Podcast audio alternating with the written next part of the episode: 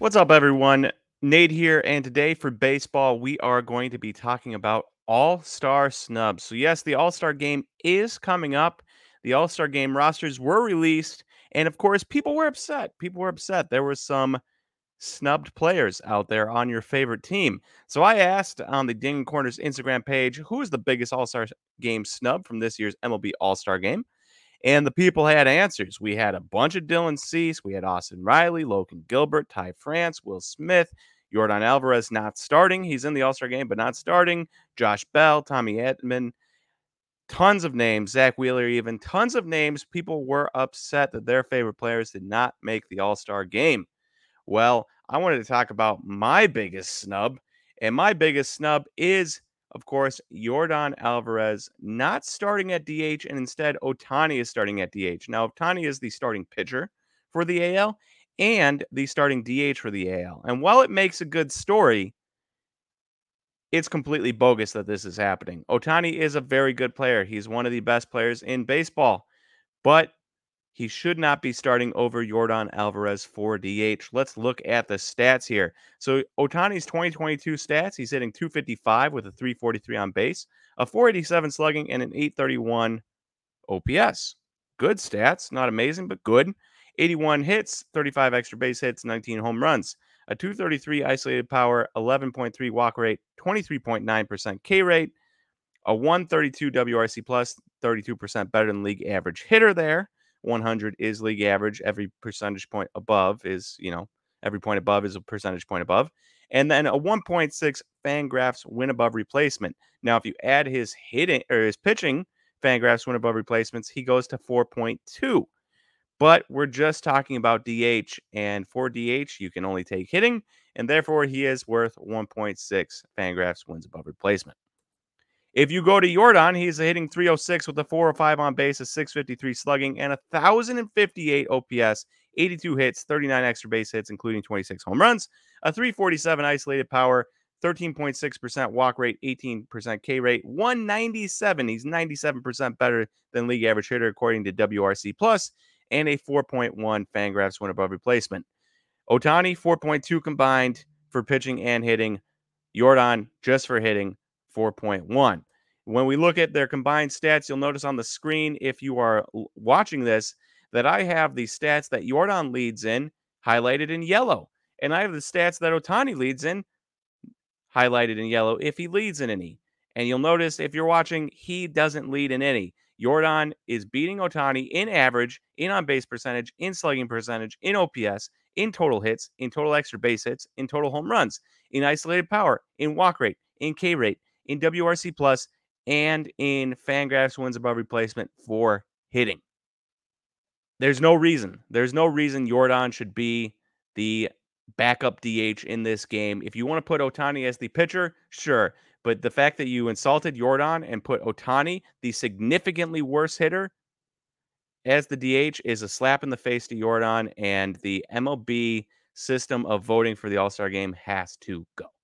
Now, for me personally, if you wanted to ask me my biggest snub, like as a personal fan, that is Dylan Cease. So Dylan Cease leads the MLB in strikeouts with 142. He leads the MLB in strikeouts per nine innings with 13.1 strikeouts per nine innings. And he leads the MLB in games started, obviously tied there, but he's pl- started 18 games. That leads the MLB. He's also top five in the AL in Fangraphs win above replacement at 2.7. He's fourth.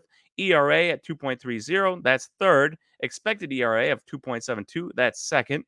Fielding independent pitching of 2.74. That's fourth. Expected fielding independent pitching of 2.94. That's fourth.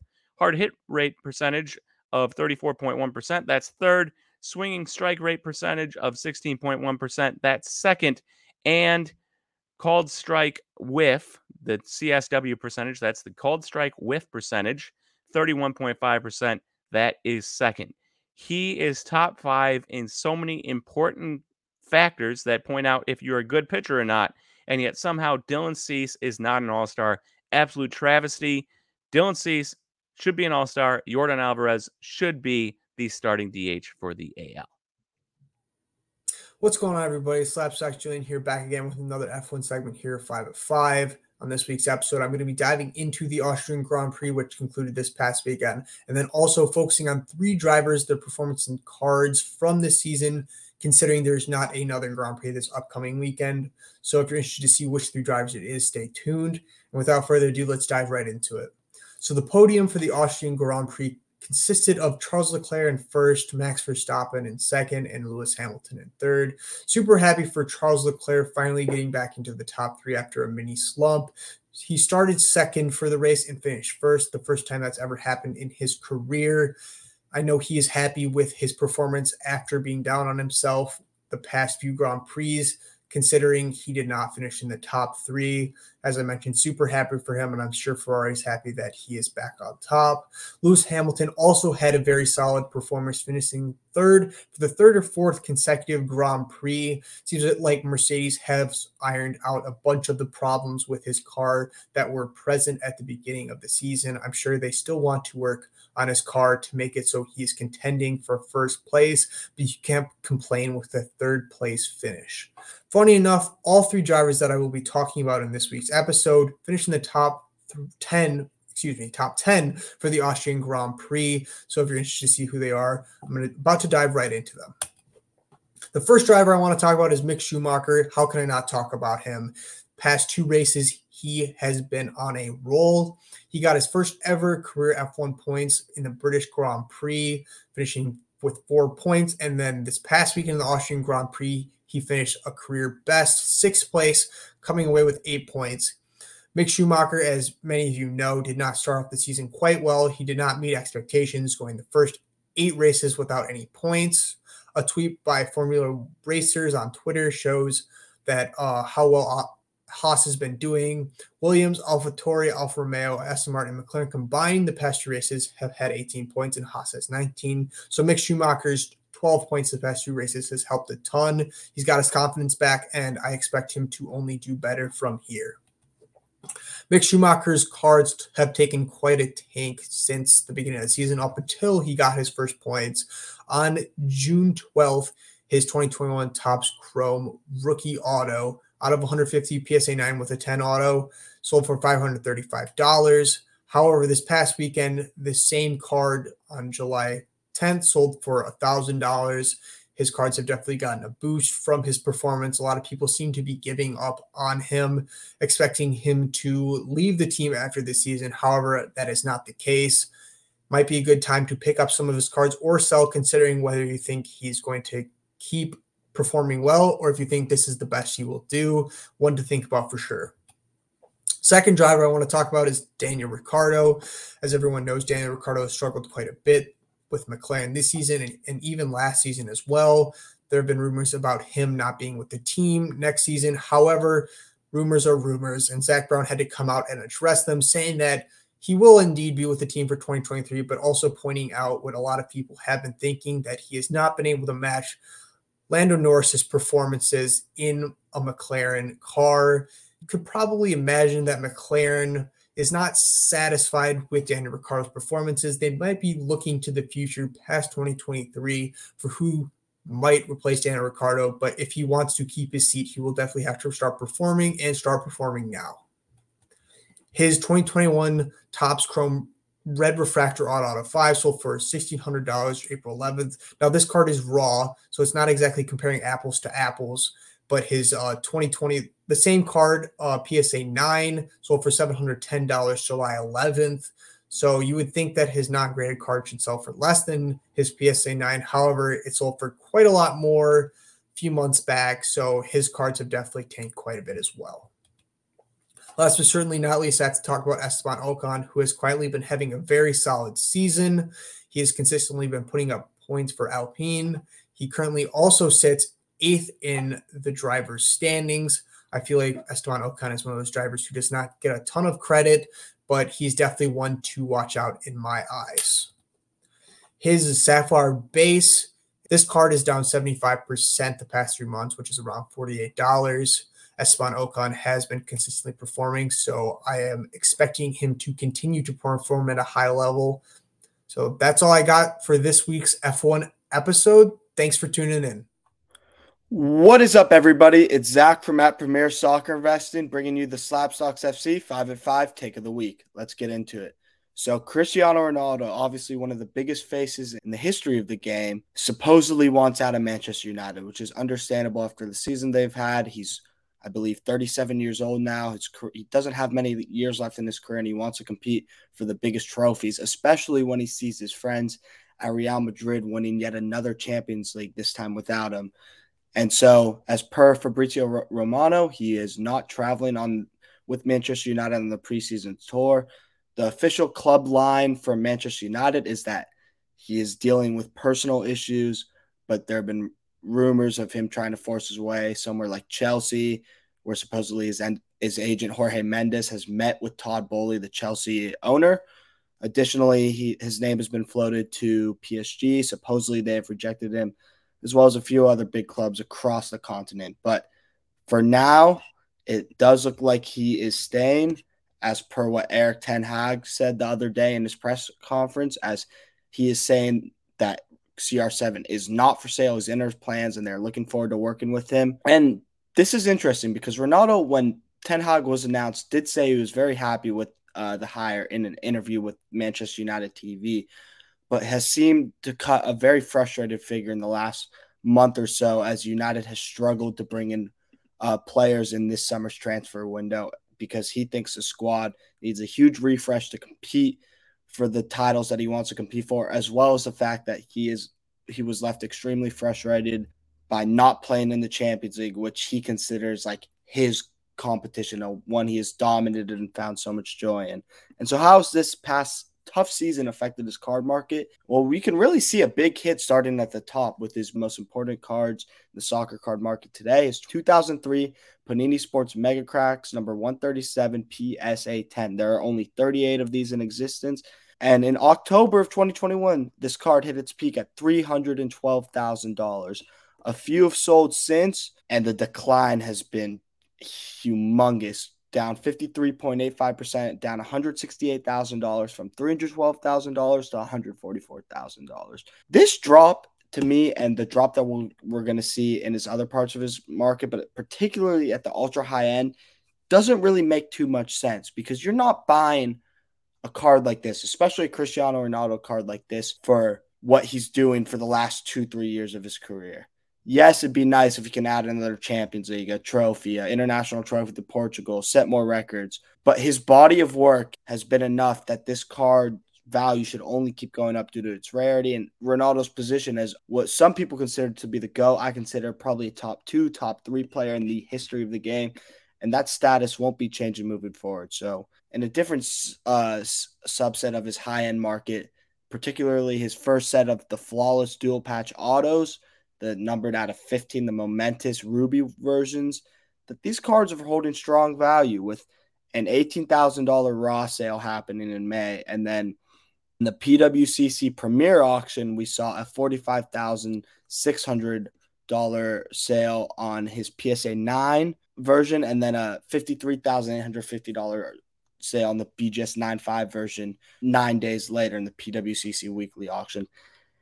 And I think the discrepancy in prices here is the patch and auto difference on these two cards. The auto, you can't really tell from this, but the auto and the BGS 9.5 version is super, super clear. And the patch is part of the Portugal crest, which is super sought after and is a much cooler patch, in my opinion, than the one that sold for 45600 But the auto numbered stuff is remaining strong. And then we go see a more common part of his market. Uh, his PSA 9 2006 Panini World Cup it's his first World Cup card. There are around 280 of these and only about 90 PSA 10s. And this is a card that's too down 40%, almost about the same as the PSA 10 Mega Cracks version, down $310 from 770 to 460. And I think this price is going to continue to fall along with the rest of his market throughout the summer and probably into next season too, especially if he stays at United because they're not going to be in the Champions League. They really don't look like they'll be contending for trophies. And then the question is, when does a rebound happen for Ronaldo's prices? Probably the World Cup. They do have a winnable group with uh, it's them, South Korea, Ghana, and Uruguay. You, you'd expect Portugal to finish first or second in that group and then be primed to make a, a run in the knockout stages of the World Cup. And if they were to do so in what could be Ronaldo's last World Cup, his market definitely What's rise. up, everyone? Canada Greg here to speak about hockey. As you know, last week was the NHL draft held right here in my hometown of Montreal, and a couple of transactions happened, couple trades, and great draft picks from a couple of teams, and that's shaken up quite the card market. And the first player I wanted to talk to you about this week is no other than Kirby Dach, the third pick overall by the Chicago Blackhawks in 2019, changed address in a three way trade that brought him to Montreal right now. And his card market just exploded. As you can see here on the graphic, his Young Guns, Upper Deck Young Guns PSA 10 just exploded in value by more than 74% just after this trade. And his uh, global market as well when you look at his prices right now and you compare it to some of the Montreal's hottest stars, as you know, Montreal is a big, big hockey market, actually, probably one of the biggest in the NHL with the Toronto Maple Leafs.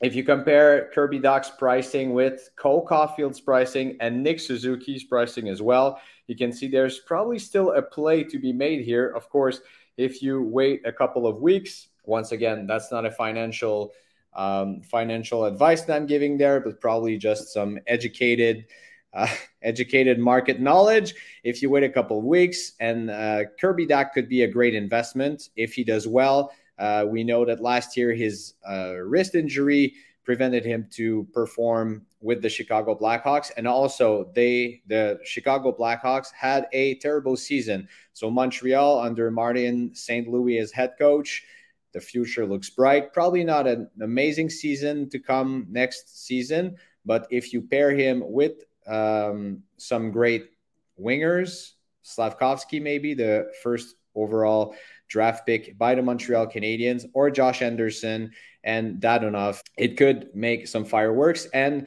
uh, when you look at, once again at his pricing versus Suzuki's pricing, then there could be an interesting play there as he's going to probably act as second centerman. Also, another player that was traded by the Chicago Blackhawks to the Ottawa Senators, Alex DeBrincat, who had an amazing season, traded to Ottawa. As you as you see right here on the graphs, his card market went down a little bit. So going into a smaller market, but once again, might be an interesting play there. As with the recent moves that GM Pierre Dorion did, by acquiring Claude Giroux, Alex DeBrincat, and also with the young guys that are there, Tim Stützle and Josh Norris, uh, and also how to forget uh, Brady Tkachuk. They're going to have a solid top six there in offense in Ottawa. So next season, you can uh, probably expect the the Ottawa Senators to be quite competitive, make the playoffs as well. So that could be very interesting for you guys. Uh, some rumors now. Dylan Strome, you know, that was a draft pick by the Phoenix Coyotes, now the Arizona Coyotes, uh, was playing also in Chicago. So the Blackhawks are literally tanking. That's what we can see for, from uh, the recent moves. Uh, decided to let Dylan Strome go. And a couple of rumors tied him to the Toronto Maple Leafs. Um, while we're recording this right now, we still have no news of where Strome is going to land next season, but depending on the market, that could be very interesting to look at his prices and where he lands in the future. One of the big, big signatures that happened yesterday is also Johnny Gaudreau going to the Columbus Blue Jackets. That was quite a surprise. He left a market that was uh, very interesting. The Calgary Flames were the team that drafted Johnny Hockey, Johnny Gaudreau, and he left the team by wanting to play in the East Coast. A lot of rumors were tying him to Philadelphia, and also the New Jersey Devils ended up signing a monster contract in Columbus. And Columbus could do well next season with uh, a renewed offense and some uh, great signings that they made in the free agency. So uh, probably keep an eye on Johnny Gaudreau. And as you saw in the uh, Slabstox daily slab this morning, you saw how uh, the market reacted yesterday to this signing and his future watch SP Athletics. You can see on the graph here. um, went for pretty high. So already a lot of hype around Johnny Gaudreau's new team. And finally, another rumor that uh, affected the card market and still didn't happen is centerman Pierre-Luc Dubois, who was playing for the Columbus Blue Jackets, was drafted there, was then traded against Patrik Laine to the Winnipeg Jets. And now a lot of rumors are tying him where? Well, exactly here to the Montreal Canadiens. And his card market reacted to that, as you can see, by spiking by 44% in the last month and uh, certainly in the last two weeks. Uh, if you look right now on eBay, there's a couple of rookie cards of Pierre Luc Dubois for sale and might be an interesting play, either short term if he gets uh, traded to Montreal, or long term as he's a very talented centerman, had a great season last season, and could be uh, lending in another market if he does not want to re sign to the Winnipeg Jets long term. What's up, everyone? We're back with another 5 of 5 here for our Flip Quest 2022. And we've got a really great episode today because we got a couple big cards to look at, but also we just fulfilled all of our different Flip Quest cards to come back home to Wisconsin so we can bring them to New Jersey, to Atlantic City for the National because we'll be having an exhibit of our Flip Quest at the National. So if you're going to the National, be sure to come to booth 1461 because we will be sharing or showing and potentially selling to you if you want to buy something. All of our different Flip Quest cards that we bought this year that we still have. Uh, very excited about that. But Nate, here we are. We've got the auction number 26 here on the PWCC Marketplace, live streaming this Sunday at 9:45 p.m. Eastern Time. And what are we going to talk about first here? Uh, well, we're not going to have to go far because we're stopping right at that Tua Stars and Stripes. Uh, National Treasures rookie patch, auto out of 20, PSA 9. Number one, beautiful patch. Number two, love the Stars and Stripes design. Number three, and most important, love Tua. Um, a couple things about Tua. Number one, I'm a believer. I don't know if Aaron is, but I'm a believer, and I've got some stats to back it up. So Mike, McDaniel, Mike McDaniel is his coach now. He was the offensive coordinator in San Francisco last year. They led the NFL in yards after the catch per reception. That was the San Francisco. This man now moves to Miami, where he has Tyreek Hill and Waddle. That is huge. You get a guy that likes to get his best wide receivers the ball. You give Tua that option to just keep getting his best wide receivers the ball. Tua's stats are going to explode. After that, you have highest success rate, expected points added, for his perfectly covered play since 2019. Tua, fourth in the league, a 0.1 percentage point behind Aaron Rodgers at 41.3% compared to Aaron Rodgers' 41.4. All right. There is no respect given this man. And then Tua on deep passes in 21, first in expected points added, first in success rate and completion percentage, first in yards per attempt. He was also first in red zone success. And now he gets to go play with Mike McDaniel. I think that this is going to be an absolute show this year in Miami. And uh, I've been on the Tua bandwagon for a few years, but I am fully aboard the Tua bandwagon this year. Full steam ahead. We are going to show some people how good Tua Tagovailoa is this year. I love it. Great stuff. Uh, this is his 2020 NT, like Nate said, the stars and stripes. That's uh, the first off the line insert or exclusive, I should say. But it's got that nasty Dolphins logo patch right there. It's got like the the, the tail or the fin, I should say, whatever you want to say about it.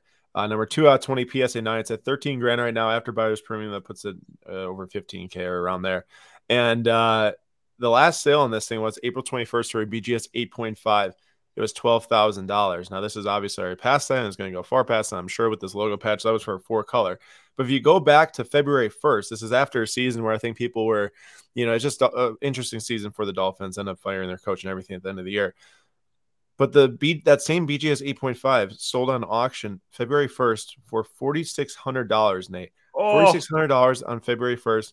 April 21st, after they add Tyreek Hill, after they get the new coach, $12,000 and then if you go back to midseason, um, there was a BGS 9.5 November 28th that sold for 14.6K. So this card, I'd say right now, Nate, we're approaching like one of the most exciting times into his market if you have, have been holding his cards because they're they're obviously increasing in price. But from the same standpoint, like this is kind of like a I don't want to say a make or break it type of thing for Tua, but like if you can make it, we've seen what happens with other young quarterbacks that make it in their like second or third season. um, particularly the third for Tua. And I think it could get could be crazy, like Nate kind of alluded to. Uh, allow me part, allow me one one second to say, hey, first year coach, if it doesn't work out, you know, next year. There's always next year. Second year coach. Definitely. And and you know, any card this expensive is always a risk. But this is one of the coolest Tua cards I've ever seen come up for auction, I have to say. It is it is very, very special. And now, because Nate talked about his stats for so long, I have a very brief amount of time to look up my card before we hit the five minute buzzer but that's okay because I don't have to speak very long because all I gotta say is that this is one of the most beautiful Kobe cards I've ever seen. This is from Eminence. Normally, Eminence have got the black background cards. This goes reverse on us, and this has got the white background. Kobe's black and white. He's got the black ink signature on there. Little Lakers logo in the background, a little diamond action. It's got his career accolades up at the top. Five time NBA champion, two time NBA Finals MVP, 18 time All Star, and 33,643 career points. I don't know if I've seen a better Kobe card, actually, Nate. This is insane. That is so nice. Yeah, I'm a I'm a huge fan. So if you want to find either of these two cards this co- upcoming Sunday, you got to get on pwccmarketplace.com. You got to come to our Flip Quest 2022 live stream on Sunday at 9:45 p.m. Eastern Time, and we'll be breaking down all these sales plus many more. And we cannot wait to see you there.